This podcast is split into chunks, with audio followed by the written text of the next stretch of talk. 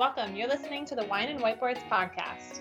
We're a team of five badass women who will be your sommeliers to the marketing world.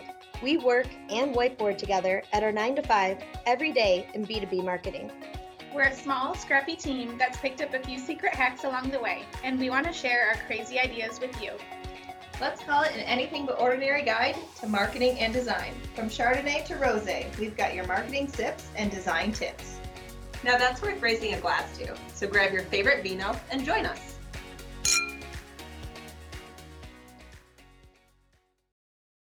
Hi, everybody, and welcome to another episode of Wine and Whiteboards. As usual, the gang's all here with our favorite wines or whatever we found at the store today. It's a new year, new year, new us, but uh, some of the same old habits still still stay strong. So, Today, we're going to be talking about virtual events because, as you know, COVID has definitely thrown a wrench into things, and we really need to know as marketers how to pivot your in person events into virtual events.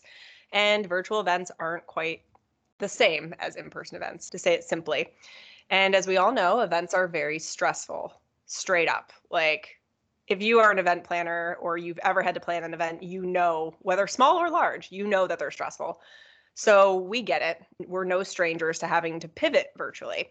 So, hosting virtual events to replace canceled in person events can come with a lot of chaos and a lot of challenges. But virtual events do also come with an upside, and they can lead to some really cool and innovative things, and they can force you to try things that you haven't before. So, organizing an event virtually means that everything has to be rethought and re engineered. So, don't fall victim to trying to recreate the exact same event in per- as you would in person. So today we're going to dive in and talk about how you can get started pivoting your event. But of course, as usual, we're going to share our sips of the day. Today I am drinking a Chateau Chantal Naughty Red. Usually it is the nice red, but this is the holiday version that's left over from December. It's a very drinkable, good dinner red, and it's definitely from one of the local Michigan wineries, so it's a it's a favorite. Feeling naughty today feeling naughty today. I already drank the nice red. The naughty was left. Mm. Charlotte, I'm also drinking Chateau Chantal today, but I've got the cran apple. I don't know if you guys have tried this, but it is a crisp and sweet wine. And they say you should pair it with turkey ham and spicy dishes, which I have none of. I need some snacks for this. It's very it's very sweet, but it's also kind of like juice so I feel like it's going to hit me hard by the end of this episode. Have you already drank a glass while we've been oh, pre-recording? Oh, been yes. Well, actually, I'll drink a little and then I'll just like refill, so like the glass looks like it hasn't gone down, but it really has. It's probably not good. I like that method. I also one. have my special like bottle topper. We got this for Christmas. Like we never had enough bottle stopper things, so and this one says liquid therapy, which I feel like Thursdays. This is the Thursday we're recording. Not that it matters, but TGIF, and I needed some liquid therapy to get through this week. Well, I also have a local Michigan wine. You may have seen a sneak peek on social media when we were recording this episode. I have the Bonobo Bordeaux. I never knew what went into a Bordeaux. It's something new for me. I actually am not drinking any wine anymore, at least until June, because my husband and I are expecting our first child. So I'm joining the Katie realm and we'll be having a baby in 2021. Uh, so Yay. we will have a baby boy, and Katie has a baby girl. So we're kind of adding that into the Wine and Whiteboards family. It's been fun. All the little babies. And yeah. Paige, let's be honest, like you and Chad aren't expecting, like you are growing this baby. Like I know you are doing the work here. That. you're the one that can't drink. Yeah, it's true. He's been drinking plenty of wine and what's he's been really into his whiskeys and bourbons and I'm just like sitting over here with my glass of tea, enjoying life. Does he does he say he's drinking for two? he probably is, to be honest. I'm having him drink it in one of those like glasses that are not you can't see through them so i don't know what he's drinking i know what he's drinking but like it helps my sanity so i'm not like oh i can't drink this wine anymore but i've been trying some alcohol free wines and some are better than others. I like the sparkling wines. Those were really helpful around the holidays because we were still trying to hide it with family for a little bit until we announced. But yeah, now I don't have to hide it anymore on the podcast, so everyone can know. Yay, we're so excited for you guys. Yes. Aren't charcuterie boards not as fun? Prosciutto. I can't have prosciutto. I'm so When sad. About, so I've been very sad with those things. They're not as much fun when you're expecting, since you can't have the meats and the soft cheeses and the wines. I guess you can have like the nuts and the jam, but that's not my favorite part. I. I feel like a lot of people are into different charcuterie boards, but Like the hot chocolate ones, or like, which I guess technically they're not charcuterie boards, but I think it's really the presentation, or like even with veggies and fruit. I don't know. I saw really cute like pancake ones, and Oh, um, I don't think I've seen these. That sounds pretty incredible. should we start a charcuterie board company? yes, guys, literally there was one that was just started in Saginaw, and then there's another one maybe up north in Traverse City. So now I'm like, can we have a side business of charcuterie boards because I'm kind of passionate about I feel it. like Sarah just would be like everything. the ultimate charcuterie board connoisseur, and the rest of us would like contribute in some way, shape, or form. I'm not sure what that looks like, but The taste testers? Oh, there we go, perfect. Yeah. They've been calling like they have like little to go boxes, kind of like bento boxes, but they've been calling them millennial lunch boxes. which is Ah, that's sketchy. mm, fancy. We should run some like online classes, like virtual online classes on like how to put together all these different types of charcuterie boards, Hmm. like little workshops. I mean, that way you don't have to buy the goods, and that way or like ship them and like hmm, ship cheese and meat, and like that doesn't sound like a really fun thing to do. Have, have you guys seen the meme that's like how it began and where we're at, and it's the Lunchables? And it's the Lunchables, and then it's a charcuterie board, like an actual one nowadays. Like that's how we got to this place. Yes, because every I had a lunchable like every day growing up. The pizza ones were the best, and I don't even know why because they're cold pizza. Like there was nothing to it, but I enjoyed it so much that yeah, weirdos. Kelly, what are you drinking? Um, I am also not drinking, but it's not because I'm with child. It is that I am deciding to do dry January. I think I had a little bit too much fun in December where I had my wine advent calendar. So I figured I should maybe do a little reset. Let's step it back so I don't technically have a problem, you know, with things. But here we are, seven days in, and I'm already like, oh, this was a terrible idea. I'd like to poll our audience. So if you're a listener, tell us what you think. Is dry January for quitters or do you support taking a little break for your health? I want to know where the majority lies. We've been not the best supported group for Kelly.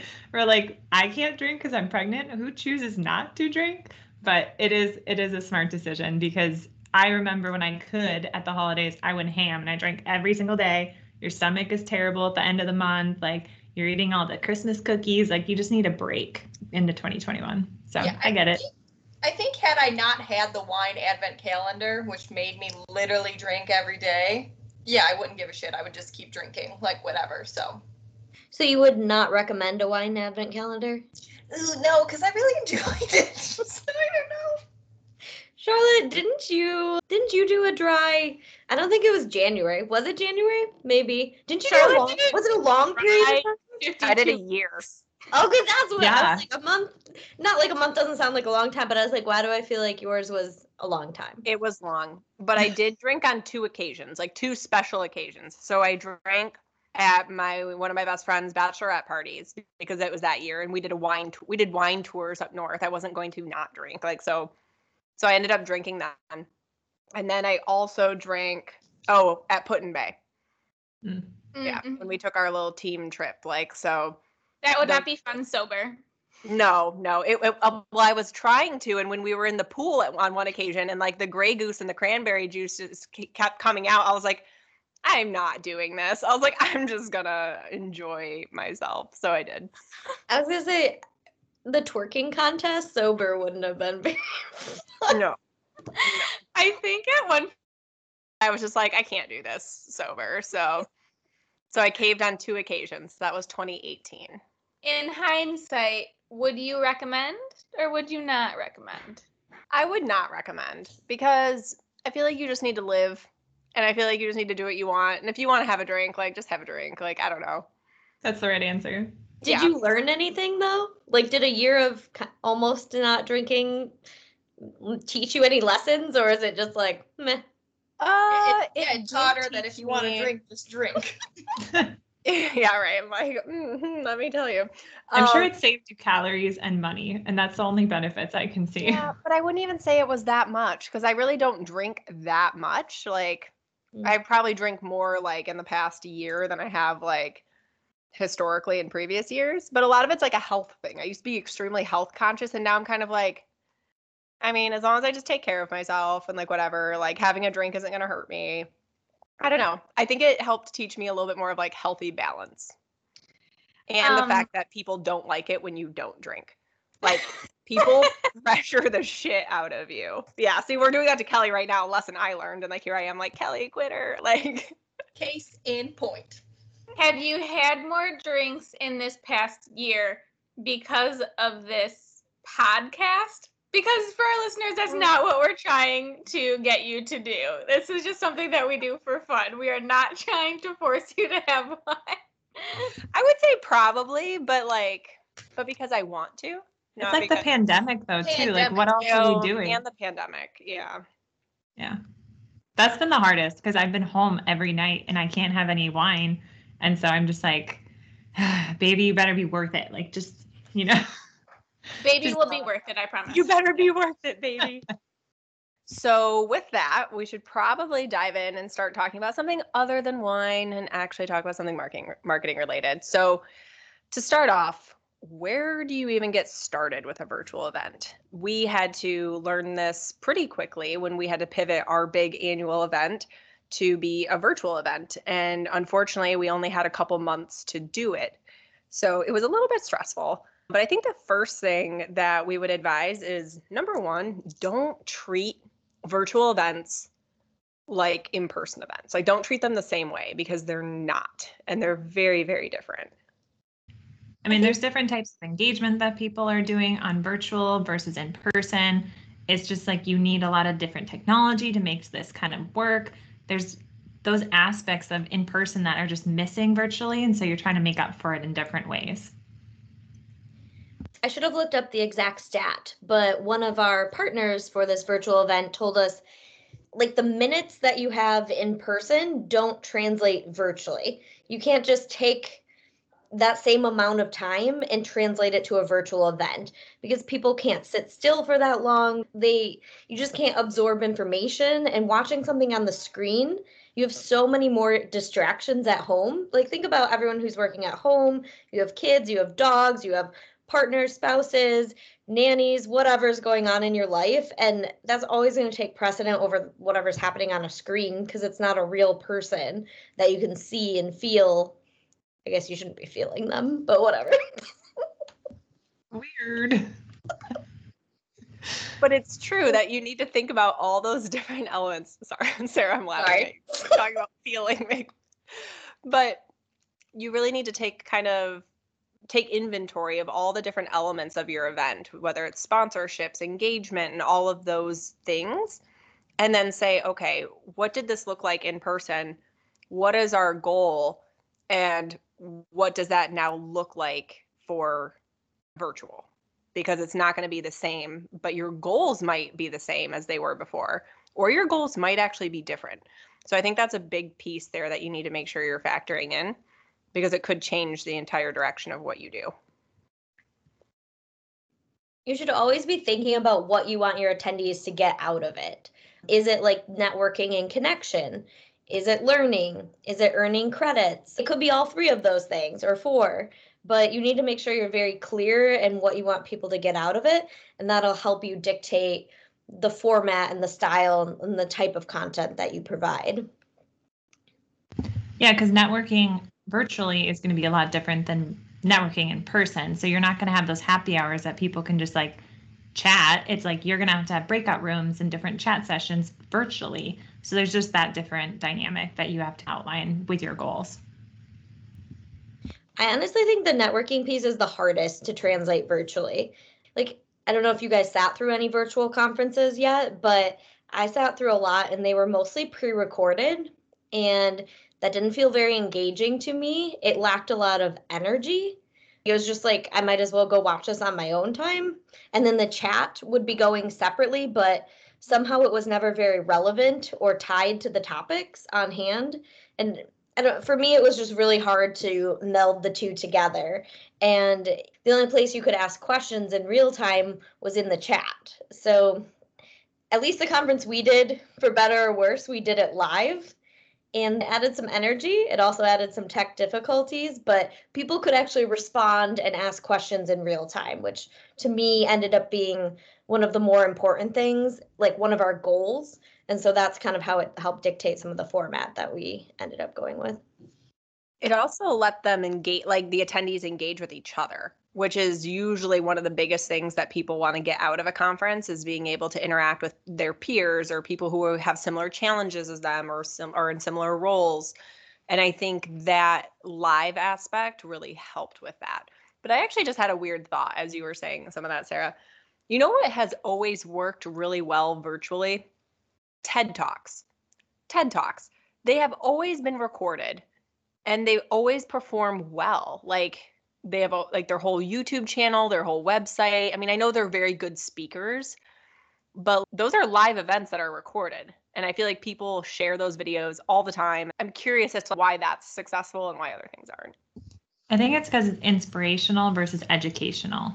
And like, uh, yeah, you're probably right. Yeah, because like inspirational can apply to a lot of different people in different ways, but the educational side is what we kind of tailor ours to.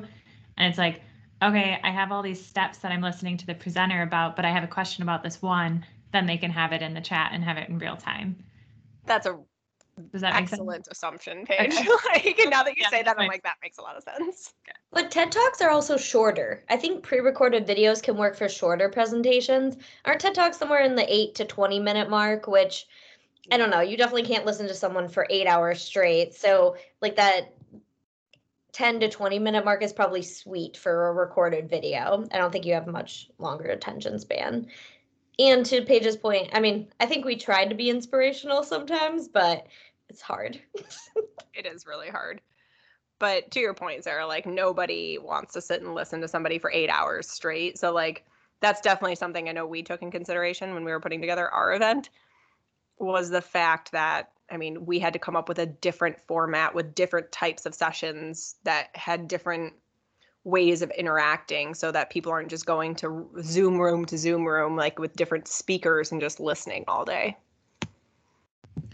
I will say Sarah brought up the idea of a pre-recorded video as like a, de- a negative in some aspects, but we did actually do it in a few occasions when it made sense because we brought in some speakers that it they had shorter presentations. It kind of made more sense for what they were doing instead of coming in, waiting for them to get set up. It, it was a, a quicker response time, and we were able to kind of create those in Vimeo and edit them and add different like call outs and videos integrated. So I think that went well. It could have gone better, obviously, but you know, like people just don't get you videos ahead of time in a timely manner.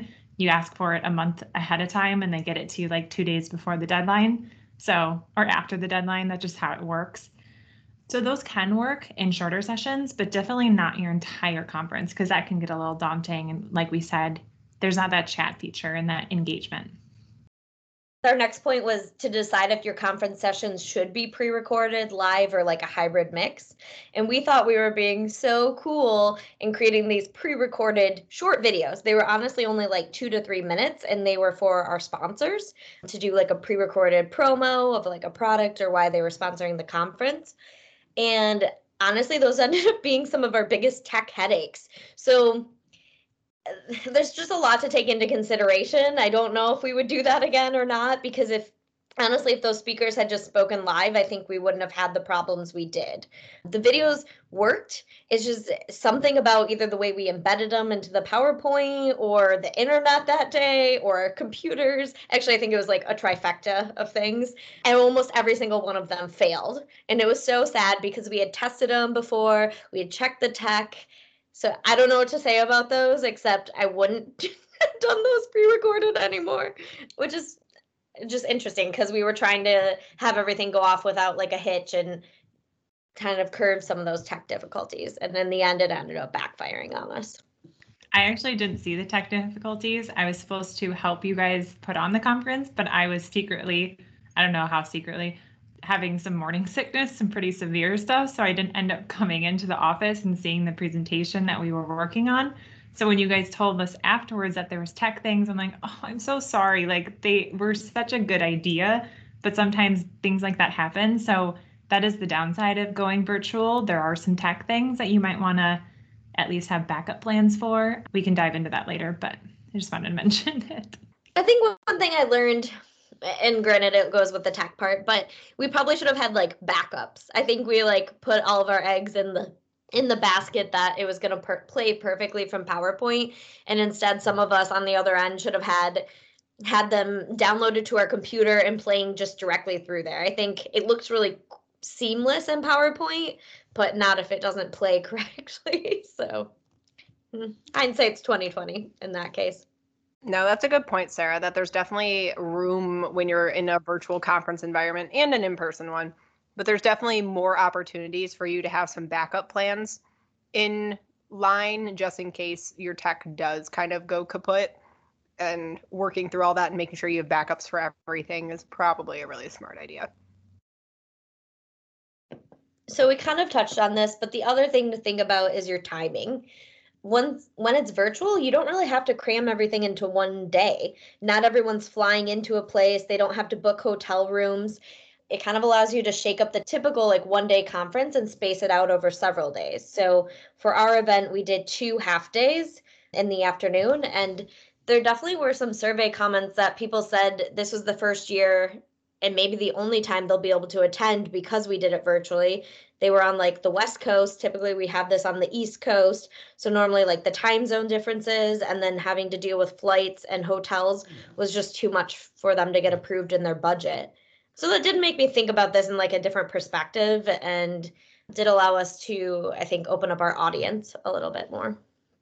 I was just going to ask you why you chose to do it in the afternoons, but now you could have the people on the Pacific time zones join, that makes a lot more sense. Yeah, we did it at like 1 p.m. So it was still like 10 a.m. for them, but at least that's not an ungodly hour. Normally when we do our event in person, it starts at like 7:30 a.m., which I mean, we don't uh, we haven't offered the ability for people to call into it or video in or anything, but that would be horrible. And it also was after, typically after lunch. I guess not, obviously, for the West Coast people, but we did give people breaks and stuff throughout, so they could at least get a snack. Well, and I think that's really important because when you think about like your timing and like the type of breaks people need, like put yourself in the attendee's shoes. Like, do you sit in front of a computer screen for eight hours a day without enough breaks or getting up for a snack or getting a glass of water or a cup of coffee or bathroom breaks or letting your dog out like what are the things that you do throughout your day that you need to kind of build in opportunities for people to do because they're human and they have lives and they might have kids at home or they might have all these other things and making sure that you offer up time for them to step away from the computer is really important. Another option too, I attended a conference this fall. It was a free conference, and we do host a conference that comes with an attendance fee. They just had sessions that you could sign up for, and then could just pick the ones that you wanted to. I think it was a two day conference and they maybe had like 20 sessions, and I was only really interested in half of them. So it did make it nice that I could sign up just for what I was interested in. Of course, that's a free option. So they have like all of the like joining links and everything's just on their website. So depending on what kind of event you have, that could work for you too. And I definitely appreciated that kind of flexibility. All right. So moving us along, I think the next part is to find the right event technology. Without the right event technology, it's really hard to host an event virtually, anyways. One of the important parts, and I feel like I don't know that this was the thing that tripped us up, but you have to set a technology budget. I sat through so many demos of virtual event software. Honestly, I spent months on this, which probably did slow us down because until we had picked the right event technology, it was hard to know some of the extra, like other things we needed to do. The demos range from like a thousand to like fifteen thousand dollars for one event. So depending on what your overall event budget is, you might not have that technology uh, or that budget, sorry, to be able to purchase that technology. And some of it looked really cool. And then you got to the end and you're like, well, we definitely can't afford this. So, I mean, that is one of the screening factors. That's one of my biggest pet peeves is when you do this these demos and you're like, oh yeah, you're selling me, and then they drop the big pricing bomb on you in the end. I'm like, why did I even waste my time? Like, Why did I waste my time? yeah, like I almost want to respond to some of these like prospects and be like, if it's under two thousand, let's talk. If it's over that, I can't afford it. You know, like try and give mm-hmm. them a range, and they always try and sell you. I've been starting to email people back like that. I used to just ignore it, but instead I'll be like, "Can you give me a range on this?" Because I was like, I can't even take it to my supervisor or team leader unless I know that this could fit in the budget and I don't want to waste your time or mine. And honestly, they just want to get the sale and the demo, so a lot of them will I don't they'll at least email you back and give you some kind of range which allows you to nix it or move forward. Well, and this is where um, having your criteria or like how you want your event to be structured and how you want it to go aligned with your goals is really important because if you can provide as much context up front to these technology providers about what you're looking to do and what you're looking to accomplish and how you're looking to structure the event, it's easier for them to be like, oh, we do do that or we don't do that. And I feel like that can save you some time right up front as well because you're like, I need it to do X, Y, and Z. And then when you start evaluating, if you find out that the X on your list is too expensive and every provider that does it is too much, well, now you know you need to change that format or do something different. But you could still get all of your other features, and that will help you in your technology evaluation and help you avoid sitting through a bunch of useless demos. What platform did you guys use to record? Was it Zoom or Microsoft Teams? We use Zoom. Okay. We wanted to be able to have breakout rooms. And as of right now, Zoom is actually one of the only platforms I know of that has breakout rooms. I honestly did see breakout rooms on Teams the, the other day, but I haven't seen it since. So, like, I don't know if they rolled out some little feature and then rolled it back or what it is, but we use Zoom. And I guess the important part before you dive into new technology is to make sure you evaluate what technology you already have because you might have something that meets those needs. Like we already had Zoom, so luckily we didn't have to do that. What we were looking for, well, I like to call it the golden goose or something, but we were looking for something that was like this overall hub that could embed Zoom so we could have everyone all in one place that would have the resources, the chat, the video, like everything we needed. I don't feel like we found that, or if we did, maybe it was out of our budget. So we kind of piecemealed some things together and used Zoom for our actual, like, the actual meat of the conference as far as like the videos, the recordings, the chat, and then we used Swapcard, which was like an app that allowed us to have the resources and it allowed attendees to connect and chat with each other. And then we supplemented with some like poll everywhere because we used that for some of our polling since it allowed you to have like word clouds and display some of the information in different ways that the chat and poll feature of Zoom didn't allow you to. Right. And Sarah, I think that's what we mean if you listen to our episode where we talk about like what makes up our team, where we say we're scrappy. So we do not work for a huge company. We do not have a huge marketing budget. We take what we have and figure out how to make it work together. Like we do not have a Google or Amazon or I don't know, other big companies like Zappos type budget to work with. Like we take what we have and figure out how to mash it together and fit into our budget. That's what we're good at. And I know a lot of our listeners probably have a similar budget to us or smaller. And that's why we're here and we're hoping we can help you guys figure out how to make big things work on a small budget. I feel like it's funny because when we were sitting, we actually all sat on a demo today of a video platform that seems cool. And video is something, as you know from our drunken marketing episode, is something that we historically have really struggled with. We're like, so how I can we? words were our kryptonite? yes, exactly. So it's like we're like, well, let's see if there's a solution out there. This guy reached out because I attended that conference that Katie was talking about earlier, and uh, I attended a video session, and we just can't see like video is just hard. I don't know, it's just hard. And he had said, well, you know, it's like if you pay an agency $200,000 to do X, Y, and Z. And we were like, like, yeah, that doesn't happen in our marketing budget. like, that's not a thing. So we definitely get it. And some of these providers are going to be way outside of what you're looking for. And if that's the case, it's okay to get scrappy and kind of piecemeal some things together and make it work for you. But I think the most important piece is if you are piecing things together, making sure that the user experience doesn't feel piecemealed together. Making sure that experience still feels seamless where on the back end you might know everything's kind of like you know sewn together in a weird way but as long as that's not super visible to your audience. The other thing i'll say is know who gets to make the final decision on technology? I feel like this was like i don't know if a sore spot but it felt like it was a very difficult decision for us to make this year. And that's because we work with an event partner and well, we put the budget, it felt like they had more say in what we were doing. And obviously we work very well and very collaboratively with them, but this like one little sticking point kind of kept us from moving forward for a really long time. I don't think our event was in October and I don't think we decided what we were using until maybe I don't know, I would like to say June, but I think that's wrong. Like July, August. I want to say it was July. Which was really stressful because I don't know, we had like three months to get our. That's together. not a lot of time. no, it was. It was not. It, it was not what I would have picked in an ideal timeline scenario.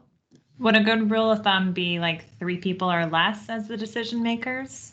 So you have like an odd number to rule someone out, or I don't know. Well, I think it depends whoever's paying the like who's yeah. in my mind, whoever is paying should get to make the final decision. I don't know if that's like right or wrong. And obviously, ultimately, you should have gone through and identified what you need and things like that. Like, I don't mean to jump ahead. It's not like you should just bulldoze and pick what you want. So I think that's one of the challenges that comes with virtual event. Like COVID has thrown a wrench in everyone's plans and we haven't done it before and i don't know if we knew exactly what we were looking for for our virtual event to look like at the time where we had to choose a technology like sarah and charlotte i remember you guys talking about this back in March. And like that was at the point where we thought we were only going to be locked down for like two weeks or something. And how crazy was that that it's like 10 months later? but now that there's been some more experience and you've likely attended an event and we've hosted an event now we know what we're looking for so I mean, we probably just didn't know and that's why it took a long time to identify what we wanted it to look like well and that's another thing katie is like if you are in charge of planning a virtual event go find some virtual events to attend and see what you like and see what you don't like because there's going to be elements of an event where you're like, oh, okay, that was cool. I learned something. I liked that format. The speaker was really good. And here's why that speaker was good on virtual. Or here's how they did their sponsorships. And that resonated with me and it looked like it added value. And you're also going to see things where you're like, oh gosh, like I don't want us to do that. Like I do not want that. And it will just give you a better feel for what you're looking to accomplish. You can also pretty easily figure out what event platform they're using. So we're going from usually doing in person, so now we're going to virtual. So that's a change in itself. Then, if you have a partner that's used to using one technology company, but you want to find something that's going to work better, it's obviously going to be a change there as well. So you're just going to have to take time to learn a company that maybe works better for the whole experience and not just because that's what we're used to using. I will also say new obviously doesn't always equal better. I remember listening to Charlotte. We some of the content for our conference, we got a couple of recorded videos on some procedures people had done and one of them was using Hopin and these women had recorded a video about everything they had to do to learn how to use Hopin and it did not seem super intuitive. I'm sure come a long way and it seems like it has really cool features, but they spent so much time and hours and weeks like training themselves on it and then they had to go train their attendees on it and honestly it just sound like as soon as i heard that i was like nope we don't have that much manpower and time to dedicate to this like we have to be working on the content and the agenda and all these other things i don't have time to learn that much new technology So that did also help us stay with Zoom and things that we already knew how to use. How did you guys decide what parts of technology you liked or didn't? Like you you wrote them down, did you create a spreadsheet? Like what did you guys do to record that? Yeah, exactly that. We created a spreadsheet and we identified like everything we needed. So we needed like roundtables, we needed I don't really know. What did we need, Charlotte? We needed chat. We needed to be able to record. We had mm-hmm. like all this different criteria. And then as we went out and had demos and saw what certain te- certain technology could do, we checked off if it met those requirements or not. So, and then at the end, we kind of evaluated that and saw what would work best. And I think breaking that into, and I don't know if we did this, Sarah, but like I think in the future, this is what I like an approach that we would take, or I what I would recommend people do is definitely break it out into like a need to have versus a nice to have. Because you might find a platform that you know hits a lot of the marks in terms of your need to have, but some of your wants might not be met, and that's that maybe that's okay, but maybe it's not, and maybe some of your want to haves turn into need to haves but like making sure that you have some gauge in order to say like we cannot move forward unless we have these items. That's really true. I think one of the platforms i really wanted they were still in the process of developing their essentially like breakout rooms right? And, and unfortunately breakout rooms were a need to have. Not a nice to have or a want to have it was a need to have in order for us to accomplish the networking and the types of format of content we wanted. So that kind of got overruled. They might have it now, but at that time, everyone was still like pivoting their own technology and developing it on the spot. So it was too hard to make a decision at that moment on something that wasn't fully in existence and the way that I found out it wasn't like that is because they had this like sandbox environment where I could go in and kind of play around with the software and test it out and see how it worked. And that allowed me to ask a lot better questions because I had an idea of like, if I don't know how to do this, I can ask someone before we actually go through and purchase this software. That's a really good thing, Sarah, that I'll add on is if you have an opportunity to get into a sandbox environment or like a free trial or something like that to play around in it and see what it looks like and how it actually works, definitely take advantage of that because you'll soon find out whether something works the way you want it to or the way you envisioned or not.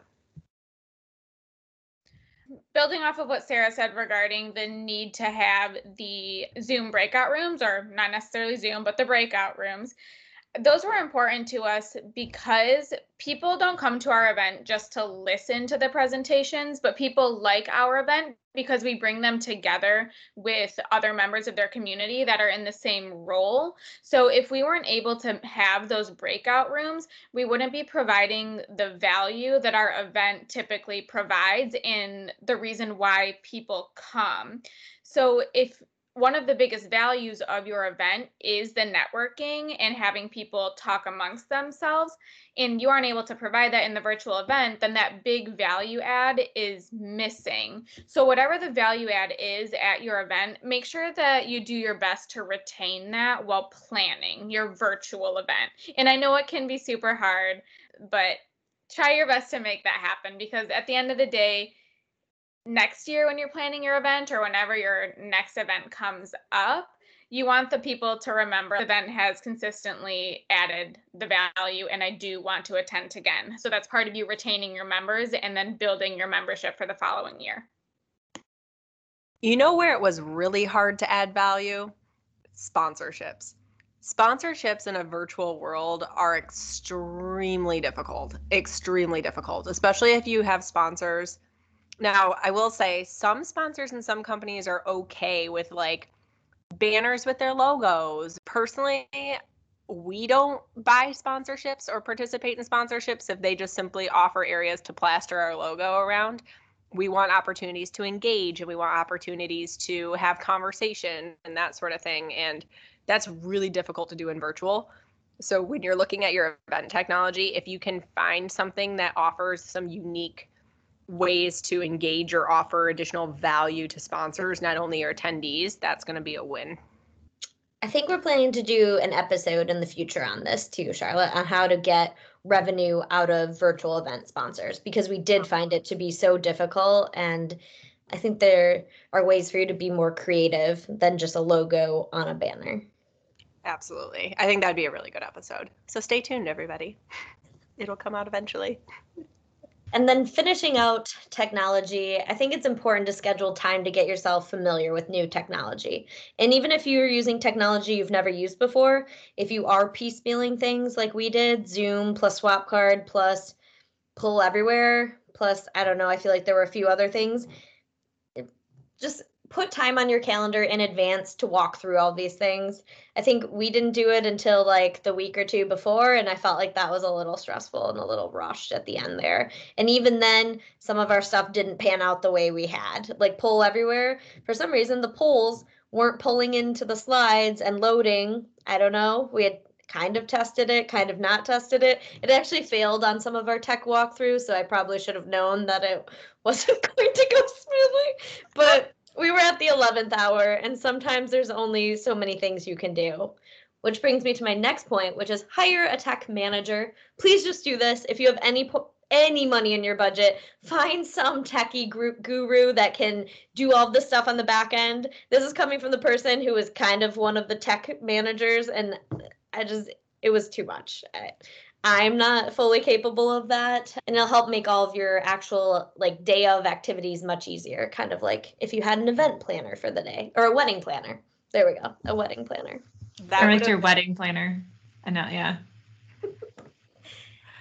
that would have literally been a game changer the day of.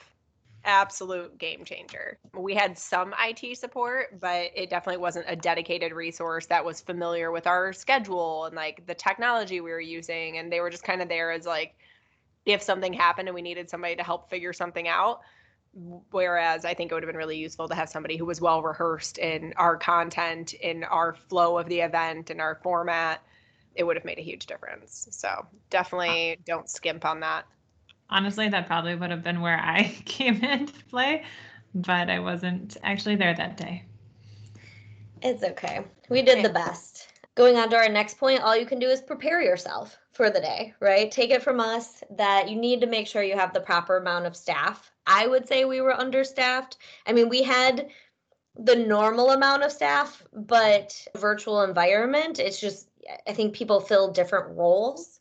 So we definitely have a lean event team, but if you can make the following roles happen, I would do it. You need a strong virtual host or MC, which we actually do have this. Our partners in this event are very good at hosting and MCing, and they roll with the punches.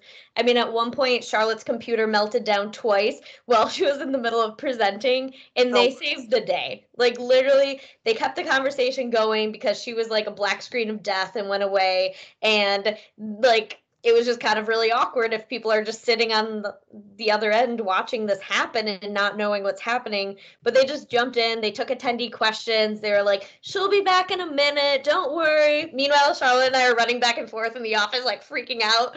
I was like, IT! But, anyways, it was a story for another day.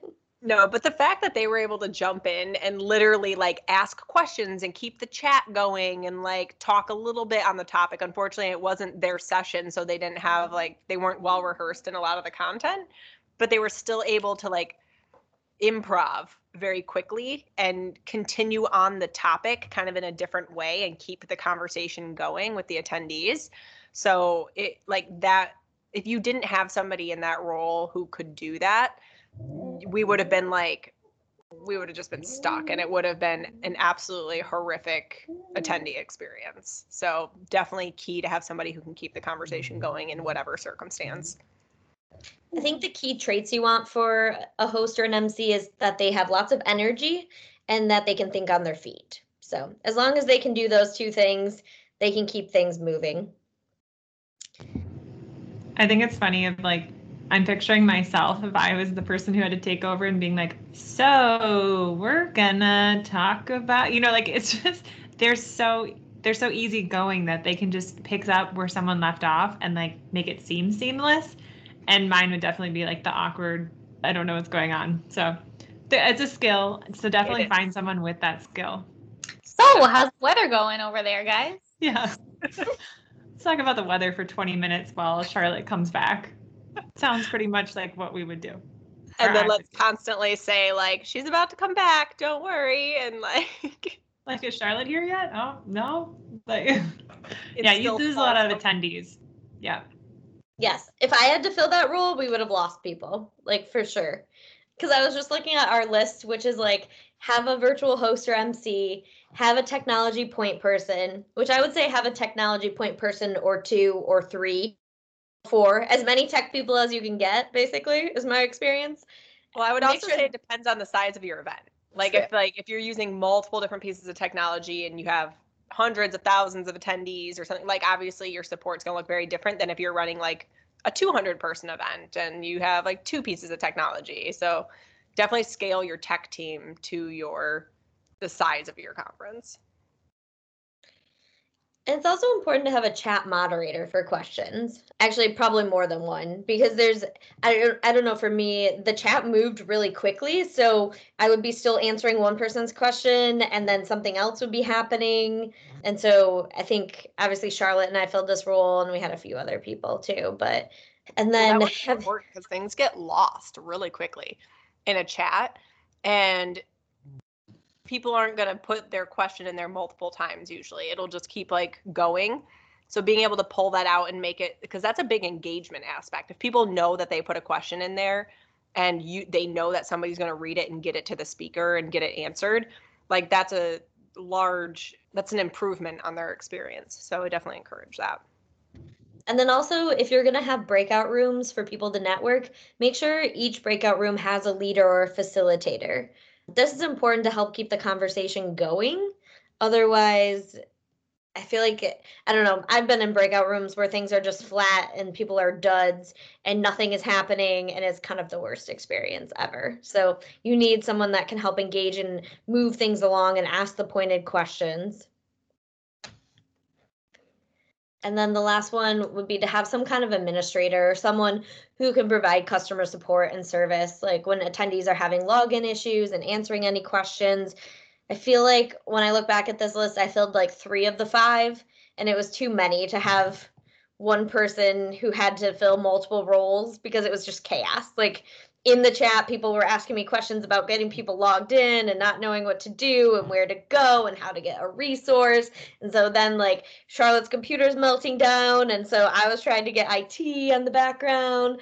And then I don't know what else, but it was a chaotic day. So, as many people as you can have and assign them very specific roles. Don't try to have one person overlap multiple roles. It's not going to go well. Well, and in that admin role, like no matter how seamless or intuitive your technology selection is, you will mm. always have people who don't know how to log in or don't know how to create the account or don't know how to do something or can't access something even though it's literally like a button like the biggest button on the page you could possibly imagine or they didn't get an email or it went to their spam. You will always have people that are in that scenario. So that admin role is critical no matter how simple you think your process or event mm. experience is. So you're gonna have me because I don't read things. And I remember that day seeing a ton of emails of like, I can't log in. Where's the login? Why don't I have this email? And it was just like, it's easy. You think it's like the this what do we call it? Simple stupid or stupid simple. But then there's people like me who just don't click on the actual button that needs to be clicked on, and then you're like bitching about it constantly. So You're making Sarah drink her sorrows. I just saw her take a big gulp of wine when you're like, and then there's people who just don't read. Guys, it's so true. I mean, I read the attendee survey. One, there's still one that sticks out that I'm trying to still let go from this conference that was in October that was like, we've all had to pivot since March. And for this being a paid conference, it was a low budget technology thing, which I was like, kudos, man. It is low, it was low budget technology. So I guess we got that right. But I don't know. I was like, I was frustrated by it, but I was like, just because the world's pivoted doesn't mean you've done a virtual conference before or you've had to go through those things. Like, we had done one virtual workshop, which was different than a whole like two day conference and all of the things that lead up to it. So, I'm not trying to make excuses. I'm just saying shit's gonna go wrong. Have good people there that have your back and can help fix it. I think these people also have to understand we don't have them charged a thousand dollars for attendance. Like we have a pretty low budget for actually paying to attend. So when we have to figure out the technology that goes along with it, we're not going to have a ginormous budget because it has to accommodate that. So when you're not you're paying like a hundred dollars to join the conference, think about the fact that the technology might match that and it might be low budget and that's just how it is. I would also make the case in the opposite direction of that page where we took some risks. Like, we did not host a conference or a virtual conference where there was just pre recorded sessions that people sat and watched. It wasn't just live people speaking. Like, we had a lot of different things going. When you take risks, there's going and you try to insert different things and break up the day and do gamification and do polling and have different speakers, have some pr- live speaking, some pre recorded. Like you're going to have snafus and things that happen. And I think in this particular case, I would make the argument that a lot of people haven't gone out on a limb and taken a lot of risks when it comes to these conferences. I would say that they've bought technology, they've implemented the technology, and they haven't really gone outside the box. And I think we were trying to do some things outside the box, and that inherently comes with risk. So I would say I would pat us on the back actually and say good for us for trying like something different to be different and create a different kind of experience that was hopefully more engaging. Apparently this one guy did not think so and that's on him, but so that would be my two cents on that, but Oh, well, I guess as we say, feedback is always appreciated. Whether or not you take it is up to you. You get to filter feedback. Who says that? Is that Brene Brown? It might be, but you get to filter feedback. Yeah, I think so. I've also been reading this book, Big Magic, by Elizabeth Gilbert. Has anyone read that? She's the one that wrote Eat, Pray, Love. And I kind of liked it. I finished it in like two days on Audible. So it it was just kind of about how to live creative creatively. Creatively. the wine is kicking in. That word you just made was very creative. Was it creative? I'm going to live a creative life with my wine.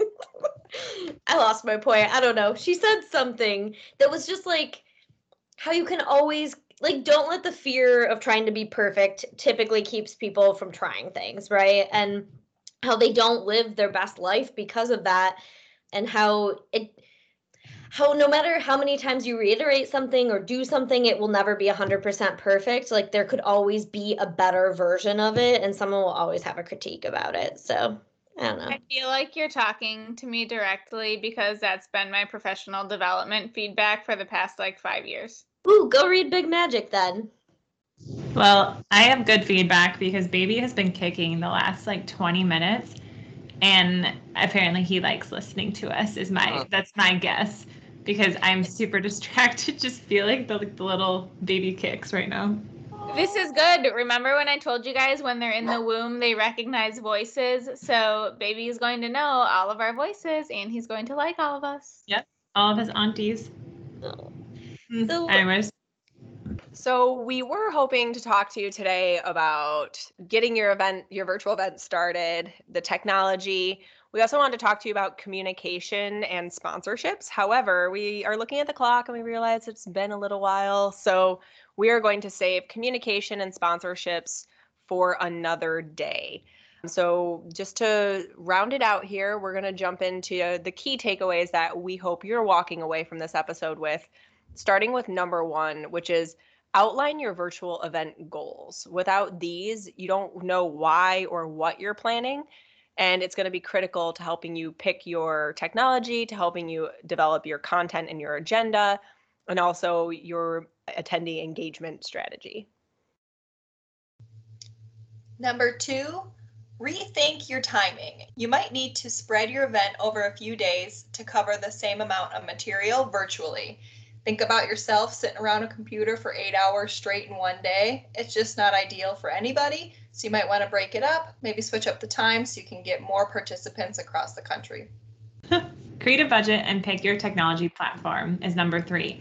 Be sure to prioritize the features you want versus need. Take your time and know that there will not be a perfect solution. You may have to piecemeal a few things. And number four, create the perfect virtual event team. Having the right amount of staff to pull off your event is key. When you're understaffed, it's not a fun event. Take it from me.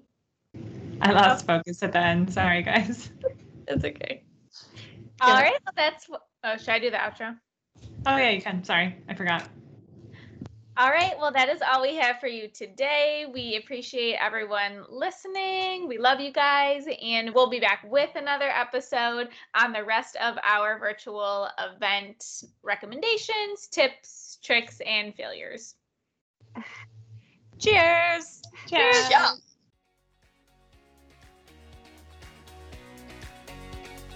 Thanks for listening to the Wine and Whiteboards podcast. For show notes, links, templates, and other resources, visit our Instagram page at Wine and Whiteboards Podcast. And while you're there, follow us to get more hacks and occasional wine themed humor. If you enjoyed this episode, it would mean the world to us if you would take a minute to leave a review. And don't forget to subscribe so you can continue listening to our marketing tips and design tips. Cheers!